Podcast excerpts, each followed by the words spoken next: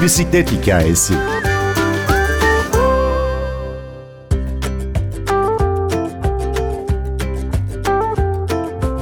Gürkan Genç, 9 Eylül 2012'den bu yana kutup dairesi çöl demeden pedallayıp duran Türk kaşif. Kadın sporculara, genç gezginlere verdiği burslardan kırdığı dünya rekorlarına, dünyanın dört bir yanındaki okullarda gençlerle buluşmalarına kadar birçok konuyu konuştuk ve tabii ki bir bölümün süresi yetmedi. Şimdi Gürkan Genç'le yaptığımız sohbetin birinci bölümünü getiriyoruz radyolarınıza. Ben Gülnur Öztürk, Bir Bisiklet Hikayesi başlıyor.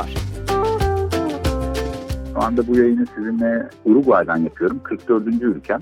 Yaklaşık 1900 gündür, 6 seneye yakındır Türkiye'ye dönmedim. Yoldayım, yolculuğuma da devam ediyorum. GürkanGenç.com sayfasında yaklaşık 8 senenin toplamda yaptığım bütün seyahatleri, yol alımları İngilizce, Türkçe yazıyor. Oradan da takip ediliyorum. Sosyal medyada da Instagram'a, Facebook sayfalarında da arada bir fotoğraflar paylaşıyorum. Ama asıl olay GürkanGenç.com sayfası. Bu sayfa sayesinde yıllardır hem bu turu finansmanını sağlıyorum. Finansmanı çok merak ediyor herkes, nasıl oluyor diye. O sayfa sayesinde bu geliri elde ediyorum ve elde ettiğim gelirin büyük bir çoğunluğunda sosyal sorumluluk projeleri, yani herhangi bir kuruma bağışlamıyorum ama kendim oluşturduğum projeler var. Üniversite öğrencilerine gezgin bursu veriyorum. Türk kadın atletlere, derece yapmış kadın atletlere hem maddi hem ekipman sponsorluğu yapıyorum. Yabancı bir eğitim bursu veriyorum. Uzun zamandır gerçi vermiyorum ama bu hala devam ediyor. Bisiklet dağıtıyorum. Seyahatimle ilgili sorduğum sorular oluyor bazen yazılarımın içinde. Doğru cevap verenlere bisiklet dağıtıyorum. Ve bu şekilde devam ediyor 8 senedir. Önümüzdeki bir 4 sene daha devam edecek gibi. Şu anda Güney Amerika'dayım. Kuzey Amerika var. Asya, Avustralya var. Asya var. Ondan sonra da Türkiye'ye ağrıdan giriş yapacağım. Önümüzdeki 4 sene boyunca devam edebilir dediniz. 2020'de evet, tahmini olarak bitiyor diye okumuştum ama bu durumda herhalde 2021-22 bulacak. Evet, o tarihlerde. Şimdi 2020'de bitecek senenin sebebi 7 sene demiştim Türkiye'ye çıkmadan önce. Annenize bir şeyler demeniz lazım. Yani anne, ben şu tarihte dönüyorum demeniz gerekiyordu. Ben de baktım şöyle 7 sene iyi ya falan dedim. Anneye babaya bir şey demeniz gerekiyor. Yoksa evden çıkamazsınız. Çünkü bizim kültürümüzde böyle 7 sene başını çekip gitme. Yok dünyayı gezme. Bizim kültürümüzde bu tarz şeyler pek yoktur zaten. Alışılığa gelmişiz, dışındayız bir olay. O yüzden bir şey söylemem gerekiyor. 7 senedir baktım, 7 senede bitmiyor. Tabii bu arada yavaşlamamın sebepleri de oluyor. Kazalar getiriyorum, aksilikler oluyor, bir sürü bir şeyler oluyor böyle. O dönemlerde de durmak zorunda kalıyorum. Mesela 2 aydır Buenos Aires'te, Arjantin'de dinleniyordum. Çünkü bir kaza getirmiştim ve o kaza sonucunda vücudumda bazı hasarlar vardı ve 2 ay tedavi almam gerekiyordu. Tedavi bitti ve ben direkt yola çıktım diye böyle beklenmedik şeyler oluyor. Anne babanızdan bahsettiniz ya biraz önce, anneye bir dönüş tarihi vermek lazım diye. Tamam, gezeceksin ama döndüğünde ne yapacaksın der benim bildiğim anneler. Tabii der. Mümkün ediyor. 40 yaşımı geçmiş olacağım döndüğümde. Öncelikle Türkiye'nin spor bakanı olmak istiyorum. Bu hakikaten istediğim bir şey. Bunu deneyeceğim. Neden olmasın? Yani bisikletle dünyayı gezen biri neden Türkiye'nin gelecekteki spor bakanı olmasın? Gittiğim ülkelerdeki eğitim kurumlarında sunumlar veriyorum ben. Yabancı fakültelerde olsun, vakıf fakültelerinde olsun, her tarafta ilkokul, ortaokul, üniversitelerde o okulların eğitim sistemlerini öğreniyorum. Sportif aktivitelerini öğreniyorum. Geçmişten gelen spor hayatı da var bende. Bunların hepsinin harmanlayıp Türkiye'nin gelecekteki spor bakanı olmayı isterim. Öncelikle hayalim bu. Ondan sonrasında kitaplarım çıkacak. Kitaplarla uğraşacağım. 2018 yılında bir aktivite çıkmazsa 4 tane kitap birden çıkarmayı düşünüyorum. İnanıyorum, bir şeyler yapacağıma inanıyorum. Boş durma. Hayatı kendiniz için hiç kolaylaştırmıyorsunuz. Çünkü kutup dairesine en soğuk olduğu zamanda geçmişsiniz. Çölleri en sıcak zamanlarında geçiyorsunuz. Belli rekorlar da hedefliyorsunuz bir yandan. O yüzden boşuna değil.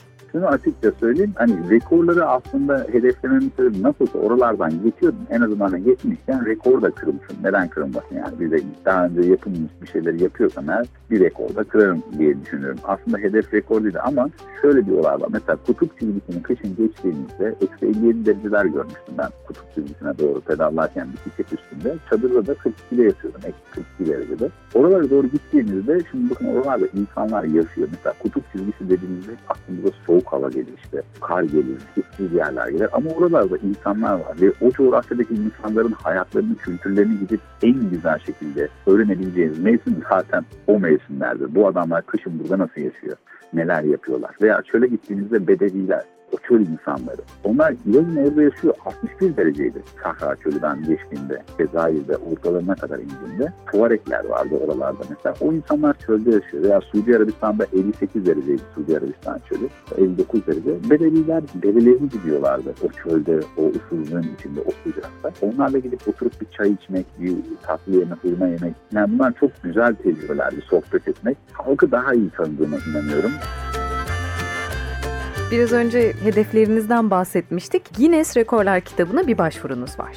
Bisikletle dünyada en fazla çöl geçişi gerçekleştiren bisikletçi. Evet, şu anda o rekor aslında resmi olmayarak bir şekilde kırıldı. Şu anda o rekoru Guinness rekorlarıyla bayağı uzun bir yarışmamız oldu ve benim bu bisikletin üzerinde kayıt alan bir cihaz var. 9 Eylül'de Türkiye'den çıktığım günden beri benim her gün ne kadar pedal çevirdiğim, ne kadar işte kilometre yaptığım, kalp atışım, kaç kalori kaybettim, bunların hepsi kayıt altına alınıyor bisiklette. Bu verileri gönderdim. Bu veriler sonucunda şu ana kadar 6 çöl, tamamen 17.000 kilometrenin üzerinde çöl coğrafyası geçilmiş durumda. Tabii ki yanında işte daha hala bu tur devam ettiği için önünde şu anda bir Atakama çölü var Şili'de, Basin çölü var Amerika'da ve Avustralya'da Victoria çölü var. Yani 3 çöl daha var. Çöller henüz bitmediği için olayı da tam resmileştiremiyorum. Bu çölleri de geçtikten sonra, Avustralya'dan sonra tamamen resmileştirilebilecek bir kıvama gelecek. Bu benim herhalde şu andaki ilk Guinness rekorum olacak ama birkaç tane rekor daha geliyor. Mesela? Gene işte 7 kıta, bu Antarktika'da mesela eğer gidebilirsem, o da Şubat'ta belli olacak, Kuzey Kutup çizgisine, Ekvador'u ve Güney Kutup çizgisini bisikletle geçen ilk kişi olabiliyorum. Antarktika'ya gidebilirsem şu an. Çünkü Kuzey Kutup çizgisinden geçtim, Ekvador'dan geçtim. Bir tek Antarktika'da Güney Kutup çizgisini geçmem gerekiyor. Onu da geçersem yeni bir rekor elde etmiş olacağım.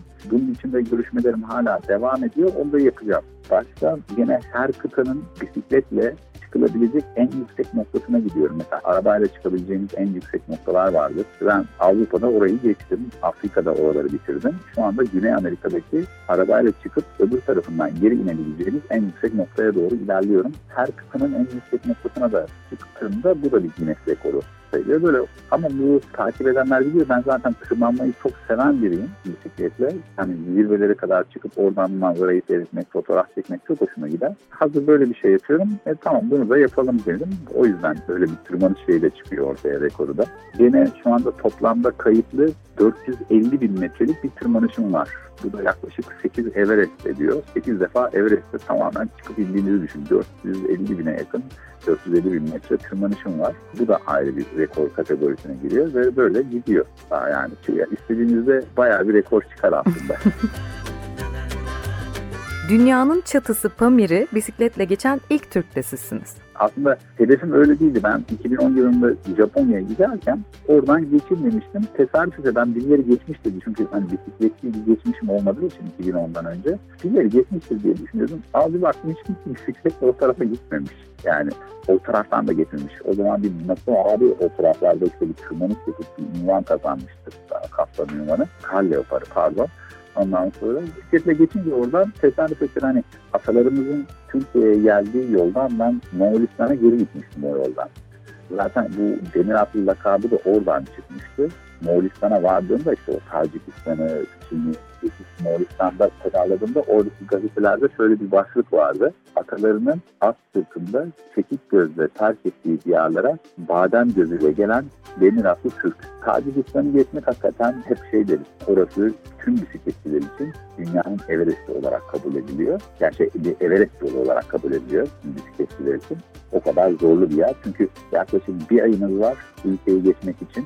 Ve toplamda 37.000 metre tırmanıyorsunuz. Yani yokuş yukarı çıkıyorsunuz, aşağı iniyorsunuz, çıkıyorsunuz, iniyorsunuz. Yani bir ay içinde bu tırmanışı yapmak kolay değil. O yüzden orası böyle bir şey gibidir. Yani Everest kadar zor bir yerdir der bisikletçiler. İşte veya haz yolu derler bazı bisikletçiler oraya. Orayı geçen bir bisikletçi dünyada her yerde pedallar. Ve ona en yakın yer, bu rekoru kırabileceğiniz en yakın yer Peru'dur dünyada. Şimdi ben de Peru'ya çok yakınım. Belki kendi rekorumu, orada kırdığım rekoru belki Peru'da kırabilirim.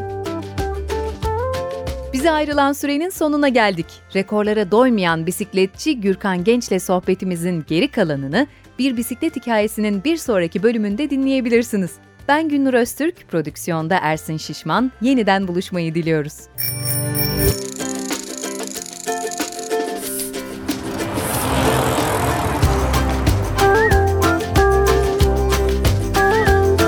Bir Bisiklet Hikayesi.